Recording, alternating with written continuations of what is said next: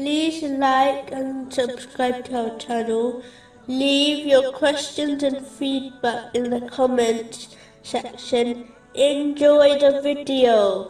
In chapter 53, verse 39 of the Holy Quran, Allah, the Exalted, reminds Muslims to use the resources they have been given, such as their physical strength, in order to perform righteous deeds and not simply rely on others to help them.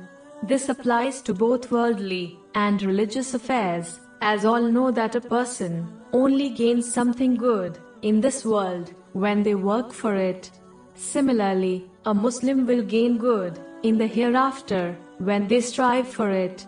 There is no doubt that certain things will benefit Muslims even after they pass away, such as charity given on their behalf. This is confirmed in a narration found in Sahih Bukhari, number 2760. But solely relying on others to help a Muslim in both worldly and religious matters is not the correct mentality to possess. This was not the tradition of the Holy Prophet Muhammad, peace and blessings be upon him. A Muslim should therefore strive to benefit themselves through sincere obedience to Allah, the Exalted, and not remain heedless to preparing for the hereafter before they reach the great day empty handed.